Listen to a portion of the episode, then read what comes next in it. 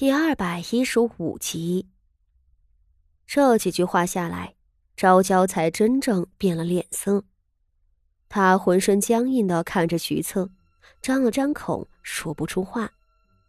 前头那位纯王妃却已经笑了起来，道：“ 公主年纪小，不懂事，一时糊涂了也是有的。昭娇公主，你快向皇后娘娘赔个不是。”皇后娘娘是你的母亲，还能刁难了你不成？哎，这小孩子嘛，犯了个错也没什么。你扯坏了宫花，触犯宫规是小，可欺上瞒下的罪过就大了啊！公主，你可不能再糊涂了。纯王妃虽是一个闲散王爷的妻子，手里没有权柄，却是昭娇公主的长辈。这一番教训的话是一点都没有越剧，昭娇公主又气又恼，直气得浑身发抖，却是倔强的看着皇后，并不认罪。徐策可不想放过她，摇头叹气道：“公主莫不是连认错都不愿？皇后娘娘明鉴，微臣身为大秦臣子，劝谏君王也是微臣的职责本分。”微臣劝公主殿下，不要一错再错。徐策，昭娇公主这会儿真有些控制不住了，她哆嗦着手指着徐策道：“你不要太得意，你不过是一介臣子。徐大将军是臣子，劝不得昭娇。想必本宫的话，你才能够听得进去吧？”此时却是皇后身侧一直不言不语的何进公主开了口。她看了眼皇后，缓慢道：“母后，昭娇年纪小，不懂事，您也不要怪罪她了。”何进公主的骤然出言令昭娇浑身一耸，再也不敢言语了。事实上，相比受尽了圣上疼爱的昭娇公主。何进公主并不得宠。何进出嫁一年后，驸马便过世，如今守寡住在宫外的公主府上，日子孤苦难过。她自幼性格固执，丈夫的死又对她打击极大，使得她的性情大变，越发的刻薄严苛，难以相处。宫里宫外。对这位最尊贵的嫡长公主的风评不算好，京城的贵妇们都畏惧她，不喜欢和她结交，圣上也厌烦她的沉闷。圣上已经忘了这个苦命的女儿，眼里看见的全是豆蔻年华、娇俏可爱的昭娇公主。平日里，何进公主。是绝不会和昭娇这个刁蛮的妹妹闹出不快的，她不敢招惹昭娇，也会尽力的让着对方。只是现在，昭娇可是当众被徐策抓住了把柄，她以嫡姐的身份站出来说话，便是圣上来了也无法怪罪她的。那昭娇显然也明白这一点，她再得宠。却改变不了自己的出身和礼法祖制，这使得他不得不在外人面前对何进低头。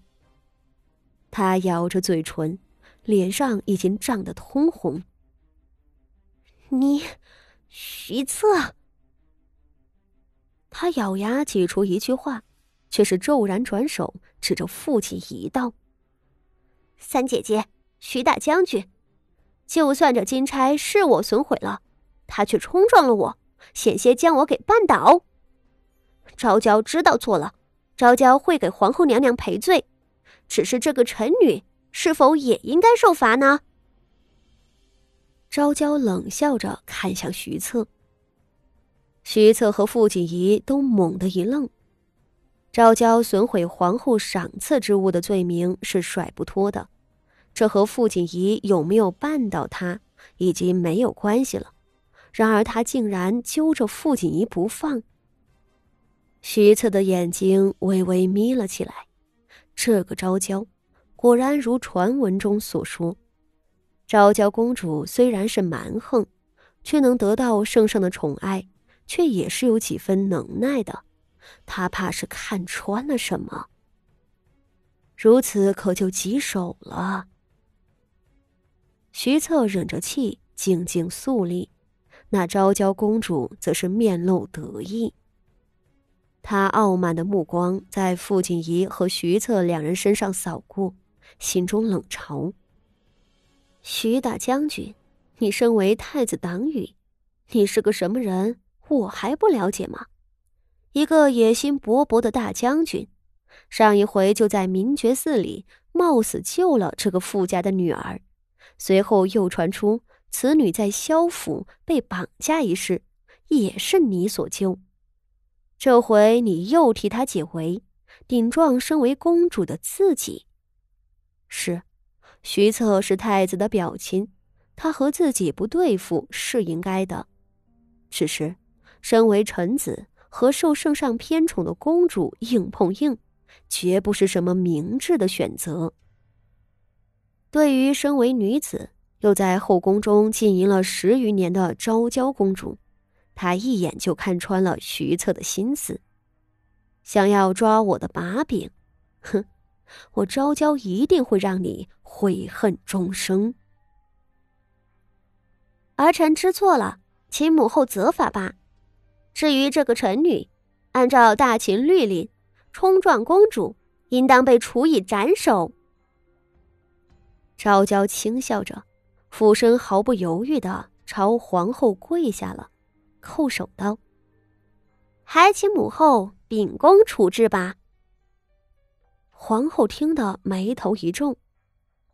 昭娇公主竟这么轻易就认了错，可既然知错了，又为何要与一个八竿子打不着的臣女过不去？若自己记得没错，这个富家的女孩子出身不高，只是恰好在赵太后跟前救了驾。这才被册封为县主的，她是赵太后喜欢的人，只是赵太后不过是将她册封为县主，和她也并没有多深的交情。这么一个小小的臣女，死了就死了，多半也不会引发什么后续的麻烦。如今昭娇的意思倒是很明确了，只要赐死这个臣女。他就愿意接受对嫡母不敬的惩处，用一个臣女的性命换昭娇公主的脸面和尊荣，这笔买卖可太划算了。而且，若是利用得好，日后传出昭娇公主心狠手辣、逼死臣女的名声，也是一个意外的收获了。皇后的眸子微微一动。便抬手准备传旨。